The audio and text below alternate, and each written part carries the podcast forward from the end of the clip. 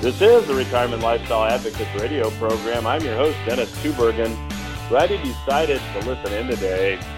Hey, I've got a great show lined up for you today. We are going to talk in this segment about parallels between the current time frame in which we find ourselves in the late 1920s. There are some eerie similarities. We're going to look at both time frames and I'm going to share with you some information that's not often discussed, and it is how central bank policy, how the policy of the Federal Reserve, uh, in my view, and I believe the uh, data that I'm going to cover with you, the information I'm going to cover with you in this segment, uh, shows that it is this policy really that created bubbles. And as everyone here knows, bubbles eventually burst. And that's what we are seeing now, in my view. So uh, I'm going to give you some information in this segment along with some resources. I do have a special report for you that is available during the month of January.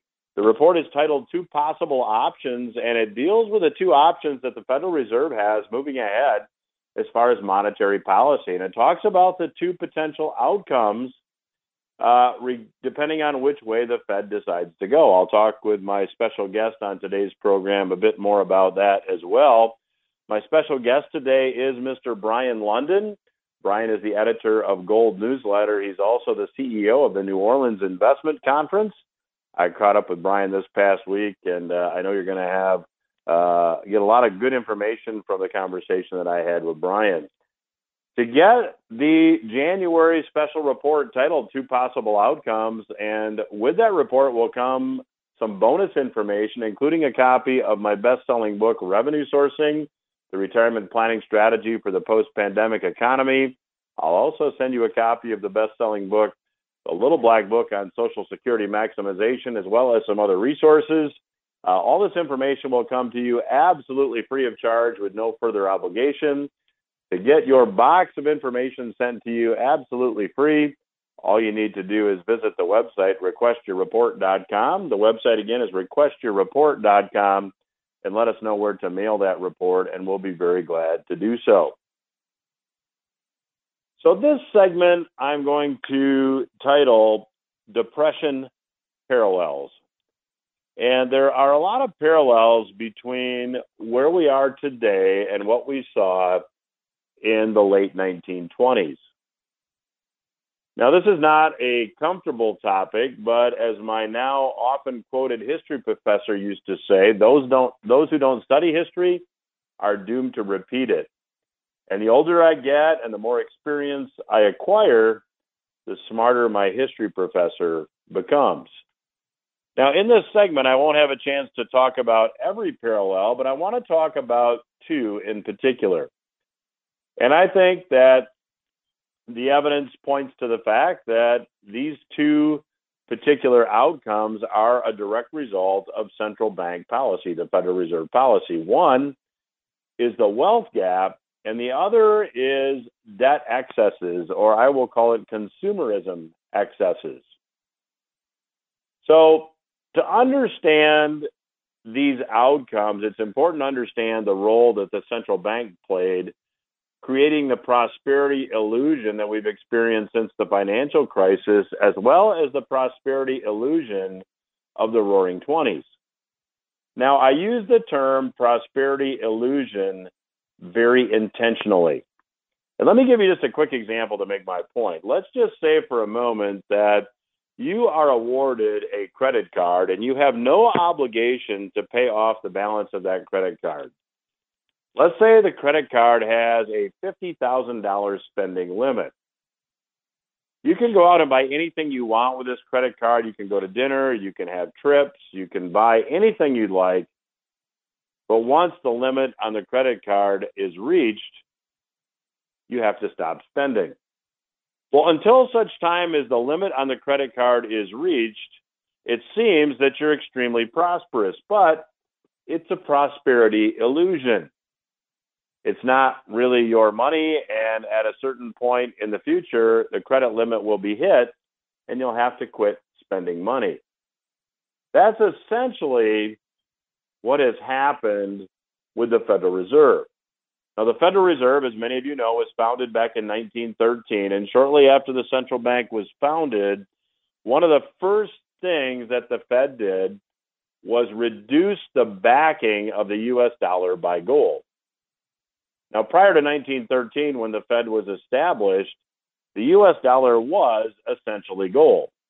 The US dollar was backed by 100% gold, and an ounce of gold was worth $20 a $20 gold piece was an ounce of gold. You would have an ounce of gold in your pocket and you could go throw it on the counter at the general store and buy anything you would like. Now, shortly after the Fed was set up, the backing of the US dollar by gold was reduced from 100% backed by gold to being backed by gold 40%. Now, a little basic math would have you conclude that that increased the currency supply by 250%. Currency was created. Now, the way it was done really goes beyond the scope of this segment, but suffice it to say, paper money notes were introduced that could be redeemed for the real money, for the real gold.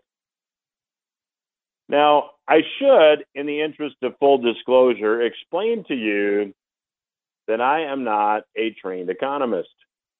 However, I have learned from my study of history that when currency is created, it always has to find a home. When currency is created, it has to go somewhere. And incidentally, since the majority of trained economists today are of the Keynesian school of economics, I count my lack of formal training as an attribute rather than a detriment just because my common sense has not been compromised. Now, there are a lot of eventual adverse outcomes that occur as a result of currency creation. But the two on which I want to focus are debt accumulation and income inequality or the wealth gap. So let's begin with debt accumulation. I want to give you a bit from an article that I found that was written about the period of time now known as the Roaring Twenties. Consumerism in the 1920s was the idea that Americans should continue to buy product and goods in outrageous numbers.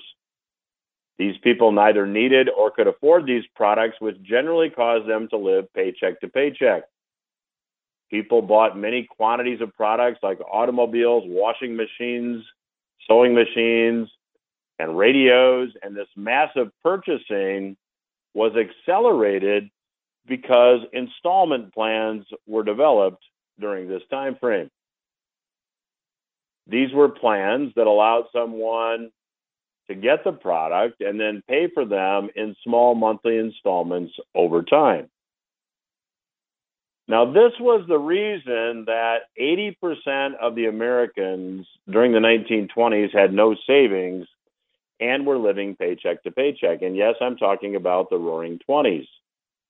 And as debt accumulated, this became a huge contributing factor to the Great Depression. The Great Depression, in my view, was largely caused by debt excesses, debt levels in the private sector that were too large to be paid. And as a result, as I just noted, many Americans lived paycheck to paycheck. Now, we are now experiencing the same thing, and I'll talk more about this in the fourth segment of today's program. MSNBC recently reported, this is on December 15, that almost two thirds of American households are now living paycheck to paycheck. I'll give you just a very brief quote from the article. Quote, as of November, 63% of Americans were living paycheck to paycheck, according to a monthly lending club report. Even high income earners are under pressure. Of those earning more than six figures, 47% reported living paycheck to paycheck. Why is this? Debt levels are rising, as I will talk about more in the last segment of today's program. We are repeating history. Moving ahead, the Fed has only two possible options, in my view, and that's the topic of the January special report. When you request the January special report, I'll send you a copy of my best selling book, Revenue Sourcing as well as a copy of the Social Security Maximization book. To get the report and all the bonus information, visit requestyourreport.com Again, the website is requestyourreport.com. I'll be back after these words.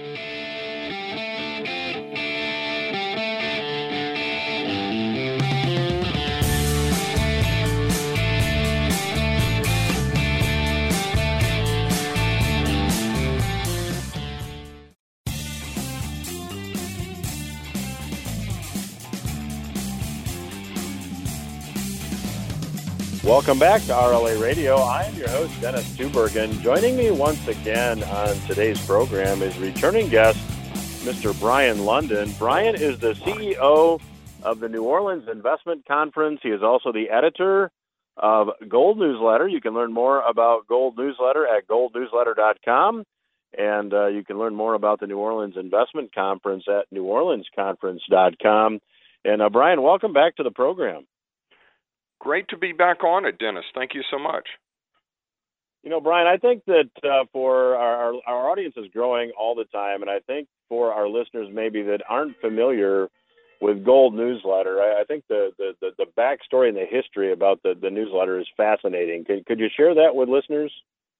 Yeah, absolutely. You know, uh, my uh, longtime mentor and for a while business partner um, in this industry was a guy named Jim Blanchard who was uh, driving in his car on vacation and heard Nixon in August on August 15th of 1971 come out and say that he was uh, basically severing the dollar's last remaining ties to gold. That uh, from then forward, uh, foreign governments would not be able to send their their dollars to the U.S. Treasury and exchange them for gold out of Fort Knox.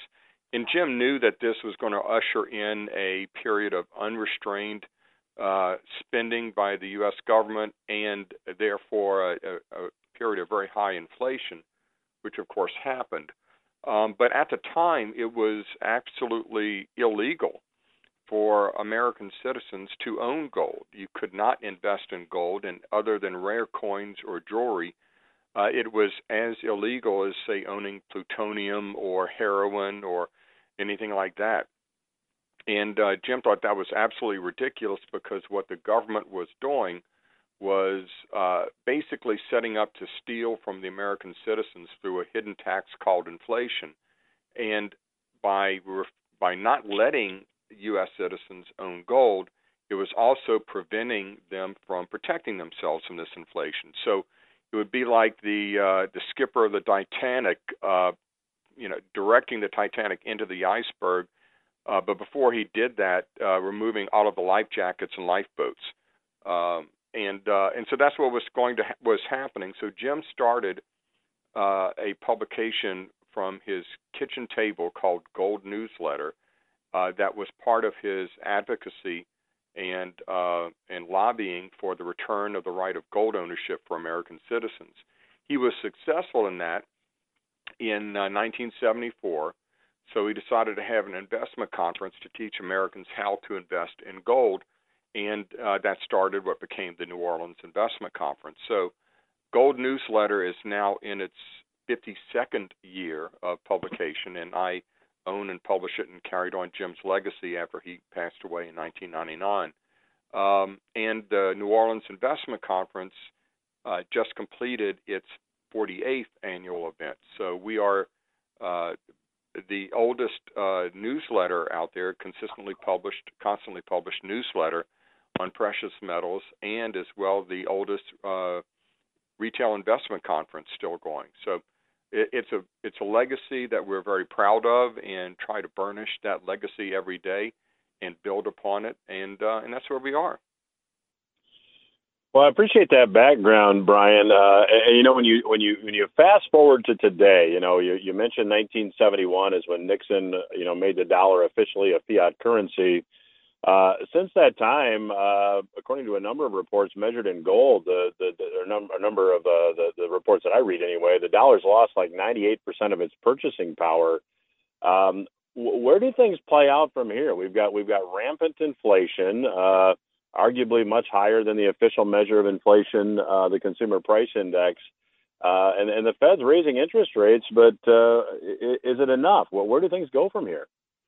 Well, the first thing that people need to realize is none of this is new. This is a uh, a scenario, a play that's played out many times over human history. In fact, every civilization, every uh, government throughout uh, human history has always reached a point where it has overspent its means, um, created debts that it couldn't handle. Ancient Rome did it through military campaigns and, uh, believe it or not, entitlement systems, um, bread and circuses, all of that sort of thing. And they they in every case the the prescription, the recipe is the same. You devalue the currency so that you can pay back those debts in cheaper uh, currencies. In the, the times of ancient Rome, it was a Roman denarius, and you can track the fall of Rome with the decline in the purchasing power of the denarius. Um, and interestingly, since the 1960s, when the U.S. removed uh, silver from its coinage, you see a very similar trajectory, as you just mentioned, in the purchasing power of the dollar. So none of this is new. And the end result of all of this is that the dollar will continue to depreciate. It's, it will continue to lose purchasing power, but at an accelerating rate. Um, but the good news is that investors can protect themselves because uh, gold retains its purchasing value. You know, if you take uh, certain values. And there's a great website called pricedingold.com that does this for a number of indices, uh, not just uh, consumer items, but the Dow Industrials Index, the S&P 500, uh, Big Mac, um, uh, the value of an Ivy League education, and it's tracked these costs over decades, but divided them by the price of gold, the value of gold at that time and you can see that priced in gold, uh, the Dow hasn't moved in 60 years. Um, that priced in gold, the, the the cost of an Ivy League education is the same today as it was in the 1930s. So that's what gold does, and and it doesn't do it consistently, tick by tick. It doesn't keep track of inflation, but what it does is move higher in terms of the local currency when people get really concerned about the purchasing power of that currency. So it makes up lost time and tends to overshoot. And we're seeing that play out right now. We're seeing gold prices really responding uh, to what the Fed has done in uh, in really just uh, breaking down, breaking all the rules and and and easing money to levels that no one uh, ever thought possible uh, uh, due to the COVID crisis. Um, and we're seeing them try to again bring that back, but they really won't be able to because in that process they built up so much debt. So the, it's a long way of saying that I think the Fed is trapped at this point. They cannot uh, raise rates much more because of the size of the federal debt. Uh, they also can't raise rates much more because they're going to break the financial system if they do. So the markets are starting to sense this that the Fed is nearing the end of its rate hike campaign uh, and and they're starting to react to that. Yeah, Brien. I mean, uh, from from where I sit, and, and please correct me if you have a different perspective, but the Fed, you know, they have two options. They can they can continue this this tightening. They can continue to increase interest rates and sacrifice the economy. At which point we go into this you know deflationary collapse, or they can go back to you know the the gun, and they've got one bullet left in the gun, and that's uh, easy money uh, and and that feeds inflation. So I mean, can, can this possibly end, end well? I mean, these these economists uh, that, that talk about a soft landing. I mean, is, is all that at this point just fiction in your view? Well, we may have a softer landing than many expect, but every indicator is pointing toward a recession. So I think we're going to have that, and that will also uh, be a, um, a, a speed bump in the Fed's plans. Um, you say they have two options. I really don't think they have any options, or at least no good options. There's no way out of what they have done other than a further depreciation of the currency, and um, and so I, I think they are going to be forced to turn back pretty soon because the the size of the debt alone um, is too large for them to keep interest rates at this level. You know, they're talking about over five percent um, for and higher for longer. At five percent, uh, your cost your bottom line monthly, uh, not monthly, but annual annual cost of servicing the federal debt of 31 trillion dollars is over one and a half trillion dollars a year. So not only are you spending on entitlements and, and everything else that the government does, and uh, running an annual deficit of well over a trillion dollars, but on top of that, you're going to be paying out a trillion and a half dollars in interest on the federal debt, therefore accelerating the, the debt spiral. Um, and even though the U.S. can get away with it much longer than other countries, and far, far longer than than any individual or company could could get away with it in the private sector. Uh, the day of reckoning is coming. The, the debt will accelerate at much greater rates because of this cost of servicing the debt. And uh, that cost, just paying the interest on the federal debt, is about to overwhelm every other spending category in the federal budget. So, Brien, do you have an ultimate inflation forecast? I mean, the, the, when the Fed reverses, doesn't that have to, to feed this inflation monster again? Yeah, it will. Um, I, right now, uh, goods inflation, the goods component of the CPI, is falling very quickly. But the services component, which a lot of is, is driven by wages, is catching up and and uh, is is still accelerating higher. Uh, so it, it's a bit of a mixed bag. What I think is going to happen is that inflation is, at least in this interim cycle, intermediate cycle, uh, is going to settle around four to five percent and remain stubbornly uh, around the, that area. Um, and the Fed is not going to be able to get it any lower. Is not going to be able to get it close to its two percent target before it's forced to uh, to give up these rate hikes, either by uh, an economic slowdown or the cost of servicing the federal debt. So the scenario then would be that the Fed uh, is forced to give up on fighting inflation before it gets to its two percent target. In that kind of environment, it's really not bullish. And really, for the first time ever, because Federal Reserve liquidity and easy money have driven all of the markets up together. You know, markets that used to run against each other periodically. Uh, equities, the stock market, the bond market, commodities, they've been lifted on easy money and brought down by the withdrawal of easy money altogether for really since since post 2008.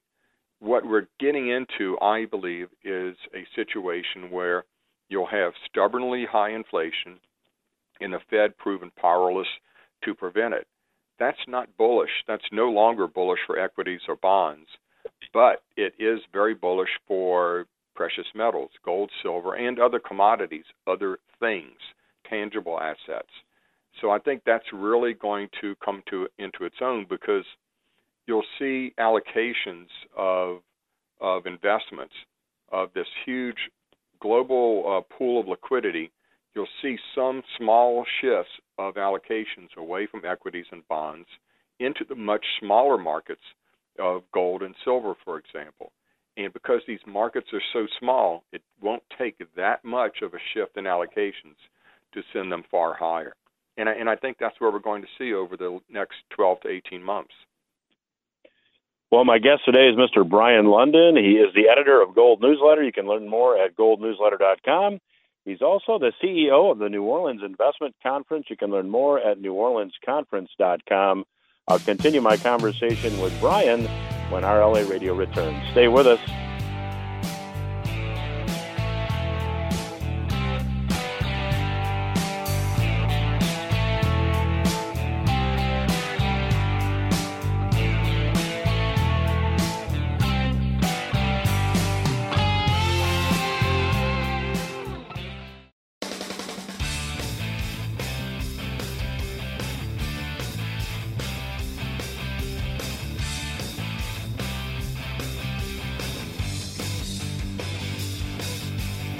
Welcome back to RLA Radio. I'm your host, Dennis Tubbergen. I'm chatting today with Mr. Brien Lundin. Brien is the editor of Gold Newsletter. You can learn more at goldnewsletter.com. He is also the CEO of the New Orleans Investment Conference. Uh, he said in the first segment, in its 48th year, very impressive. Uh, you can learn more at NewOrleansConference.com. And uh, Brien, for our listeners that may not be familiar with the New Orleans Investment Conference, uh, can you give them a bit of a, a glimpse as to uh, what the conference is all about? Yeah, absolutely. You know, it is a um, a, a unique event. There's really nothing like it out there, and um, it, it's hard to explain uh, to people unless they actually experience it. But we are known for bringing in some of the biggest names in um, uh, in investing, in financial information, uh, macroeconomics, even geopolitics, and have done that for years. We were uh, we had Ayn Rand, for example, in her last public appearance at our conference. We had uh, Lady Margaret Thatcher as a speaker. We had Alan Greenspan many times. We had uh, Milton Friedman many times. Um, and these and our stage has attracted these people because we have a, a reputation for being kind of the best of the best in a really exclusive investment environment, but also focused on bringing information that people would not get necessarily from their mainstream news sources. Um, and the our experts uh, will uh, bring in, will talk about things in our kind of intimate, intimate environment that they wouldn't necessarily necessarily talk about to the Wall Street Journal or CNBC or in the mainstream news. And you get to meet these people as well as you're walking the halls. So it's it's a really an incredible event that is valuable not just because of the information that you get from these outstanding speakers on the stage, but also for your fellow attendees. We bring together hundreds of people who are independent thinkers. They're they're maverick investors. They uh, chart their own course. They make their own investment decisions, and they think for themselves. And they're all willing to share their ideas and views and and um, and choices and predictions. And it's and it's a wonderfully intellectually stimulating environment. And we have, we have people who have been coming for 20, 30, even 40 years on a regular basis to this event and would not miss it. Um, so it, it's really special, and it, it occurs every fall. This year, our dates are November 1st to 4th, of course, in here in New Orleans. Um, and uh, I really encourage people. We haven't really built out our agenda, but you can go see our 2022 speakers that we had just last fall uh, and get an idea of the kinds of speakers that we present and the kind of information that's presented. So I would encourage people to take a look at our website, neworleansconference.com, look at our list of speakers, and uh, circle the date and uh, and try to make it down because it is an incredible experience that's duplicated really nowhere else in the financial industry. Well, thank you for sharing that, Brien, and and uh, maybe to jump in and talk, uh, pick up a bit uh, where we left off in the last segment, but maybe from a little bit of a different angle it seems now worldwide that be, because of this, uh, you know, excessive currency creation uh, by the Federal Reserve, that now uh, the rest of the world is quickly uh, moving away from the U.S. dollar. There's talk of the petro yuan. There's talk of uh, uh, you know the BRICS countries having a commodity-backed currency sometime this year. Uh, do, do, you see this year or next the, the dollar's reign as the world reserve currency coming to an end? Uh, no, I really don't. And you know, I I disagree with a lot of my uh, uh, fellow um, contrarians out there in, in that I don't think that the dollar will lose its status as a reserve currency anytime soon, or anytime that really matters uh, to investors today, because while there's plenty to criticize about the rule of law in uh, the U.S., it's still the best out there. Um, and you combine that with the size of the U.S. economy and uh, and its military, and uh, it will continue to be the destination of choice for uh, uh, for governments and for global flows of, of money, of currency. Um, there are, there's a lot of talk about China taking over that role, or Russia, or some combination thereof. But uh, when you consider that the uh, monetary policy and the value and the, the security of your funds in any of those countries, is really dependent on which side of the bed a dictator woke up on that morning.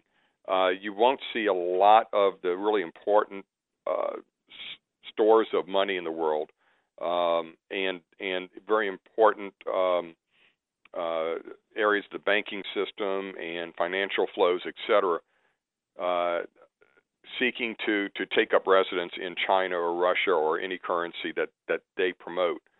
Um, now that said, there is something going on with Russian and Chinese purchases of gold, uh, which have remained strong for for years, and uh, China recently let it know let it be known that it is adding to its gold reserve, something it hasn't done uh, for a number of years.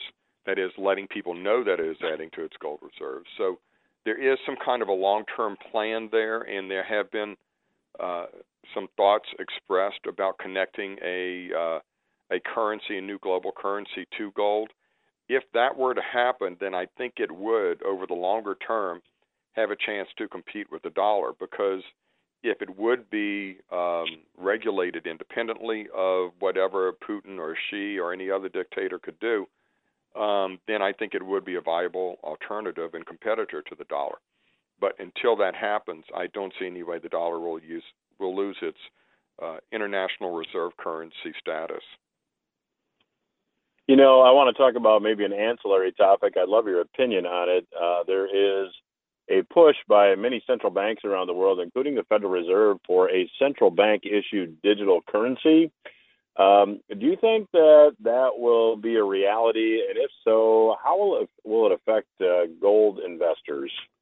Yeah, I it's scary. I think it is a uh, will one day become a reality in some form, just because government always seeks more and more power. Um, so they're going to try for it. Uh, it. It is the most dangerous idea out there. Um, it would be absolutely uh, calamitous for personal liberty, liberty um, and freedom, and uh, would allow the government to not only track whatever you spend anything on, but also punish you if you're not doing what they think you should do. Um, fortunately, if I, my sources who know uh, Chairman uh, Jerome Powell of the Federal Reserve feel like he's very much against that, and uh, the current regime is uh, saying the right things as far as they're studying it, but don't see any real use of it for it. But again, the the arc of history says that governments always seize greater and greater power. Um, and unless there's a, a very strong popular uprising and some sort of an amendment to the Constitution preventing it, um, I think eventually that's going to come about. And that would make it more and more important that people have their own store of, of precious metals, physical gold and silver in their possession, uh, because the government is going to seek greater and greater control. And gold and silver uh, it really is your protection against that. It's protection against government mismanagement of the economy and the currency, but it's also protection against government intrusions to your privacy. Well, I'm chatting today with Mr. Brien Lundin. He is the editor of Gold Newsletter. You can learn more at goldnewsletter.com. He's also the CEO of the New Orleans Investment Conference. He described the conference at the beginning of this segment. NewOrleansConference.com is that website. Uh, so last year, we talked about this a bit in the first segment, Brien. Last year, those who maybe invested using the traditional Wall Street one bucket approach, uh, like 60% in stocks, 40% in bonds, or, or some combination thereof, uh, they're they're licking their wounds this year.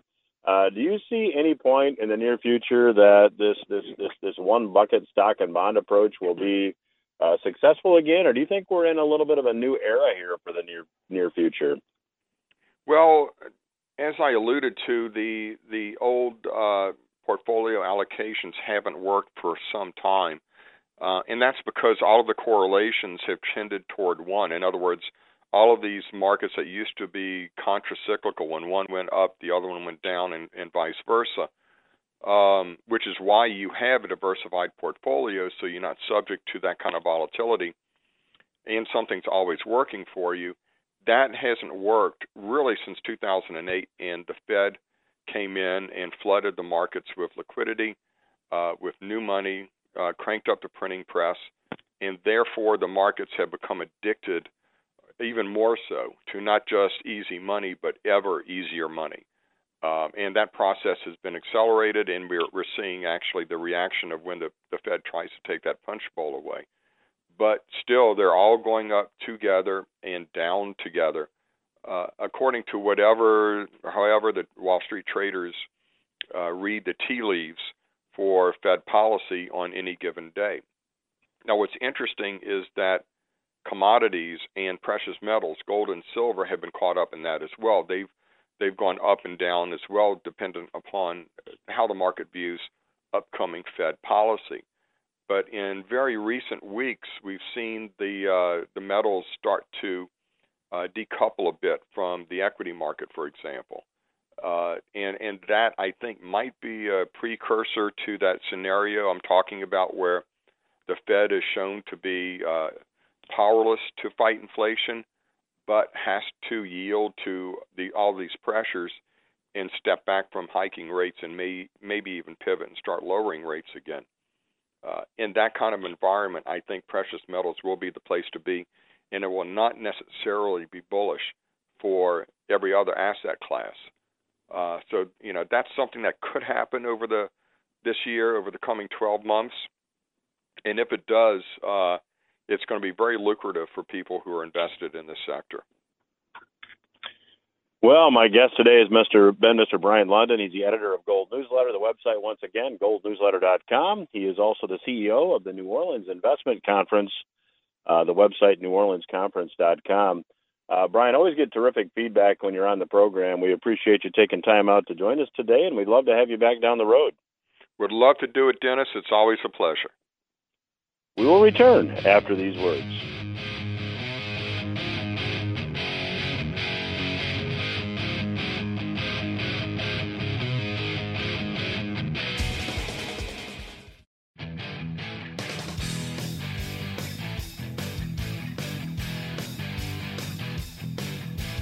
Welcome back to RLA Radio. I'm your host, Dennis Tubbergen. Glad you decided to tune in today. And thanks again for my special guest, Brien Lundin, for joining me on today's program. I'm talking about parallels between the 1920s and today. Admittedly, this is a rather uncomfortable topic, but as I talked about in the first segment, quoting my history professor, those who don't study history are doomed to repeat it. In the first segment, I talked about the fact that when the Federal Reserve, which is the central bank of the United States, the same central bank that is still in existence today, when the Federal Reserve was founded in 1913, one of the first things that the Fed did was reduce the backing of the US dollar by gold. Prior to 1913, the dollar was backed by gold 100%. The Fed cut that back to 40%, which expanded the currency supply by 250%. Now, I don't need to tell you how the currency supply has increased of late, with the Fed literally creating currency out of thin air via quantitative easing programs. Well, easy money means that debt accumulates and consumers in the 1920s overreached, and as a result, 80% of them were living paycheck to paycheck. And today, according to MSNBC, about two thirds of Americans are living paycheck to paycheck. And the evidence suggests that it is largely for the same reason. Debt levels are rising and rising very quickly.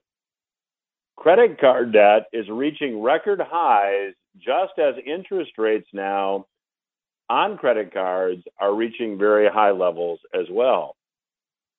Zero Hedge reported that the latest consumer credit report, which was published just last week by the Fed, showed that total credit increased by $28 billion in November alone.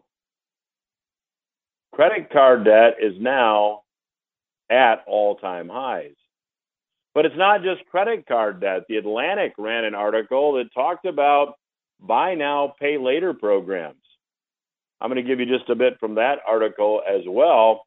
Quote, In a few short years, financial technology firms such as Affirm, Afterpay, and Klarna, which allow for consumers to pay for purchases over several interest free installments, have infiltrated nearly every corner of e commerce.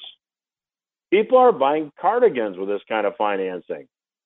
They're buying groceries and TVs.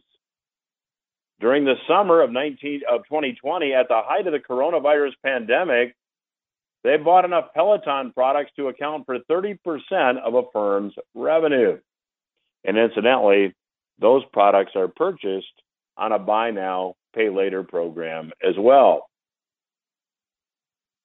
And Americans, of course, have used layaway programs since the Great Depression, but it's kind of flipped around. Rather than claiming an item and taking it home only after you've paid in full, the whole program now is flipped. You get the item and then you pay for the item after there is a cursory credit check. Now, lest you think these buy now, pay later programs are nominal, from 2019 to 2021, over that three year time frame, buy now, pay later loans originated in the United States grew more than a thousand percent.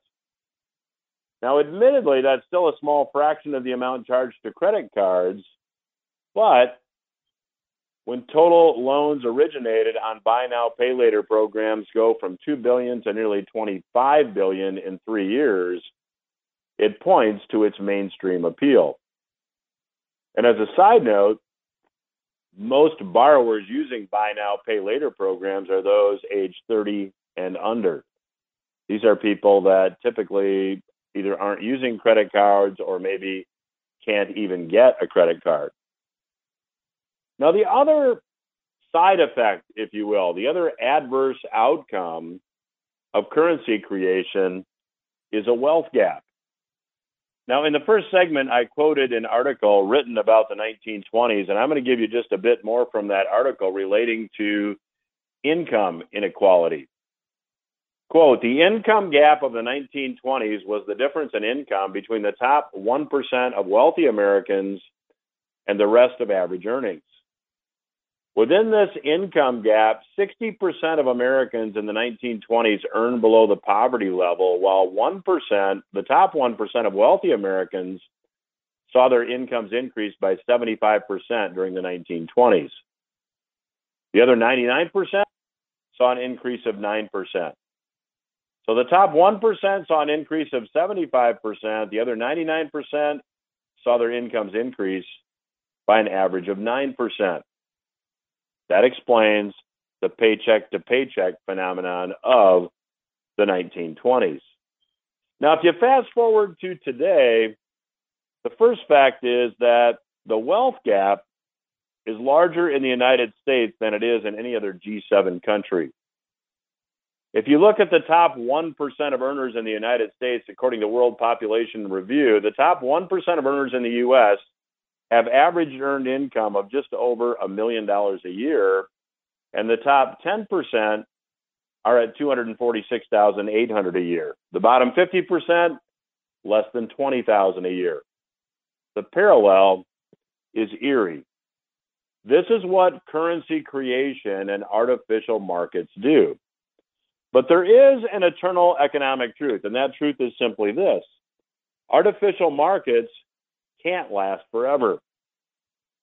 History teaches us that artificial markets will return to reality, and when they do, there will be adverse consequences. If you haven't yet taken steps to protect yourself, now is the time, and I would encourage you to take a minute and go to the website, requestyourreport.com, and request our free information being made available during the month of January. The January special report is titled Two Possible Outcomes. That report references and discusses in detail the two options the Federal Reserve has. And as I talked about with Brien Lundin in the last segment, there are no good options. You need to prepare for these two possible outcomes, however, which could be radically different. Go to requestyourreport.com. We'll send you the report. You'll get that information along with a copy of the best selling book, Revenue Sourcing, as well as a copy of the best selling book, the little black book on Social Security maximization. You'll also get a couple copies of a recent client newsletter. You'll get lots of information, lots of resources. It is free. All you have to do to get it is visit the website, requestyourreport.com. That's my program for this week. Hope you got something you can use. I'll be back again next week.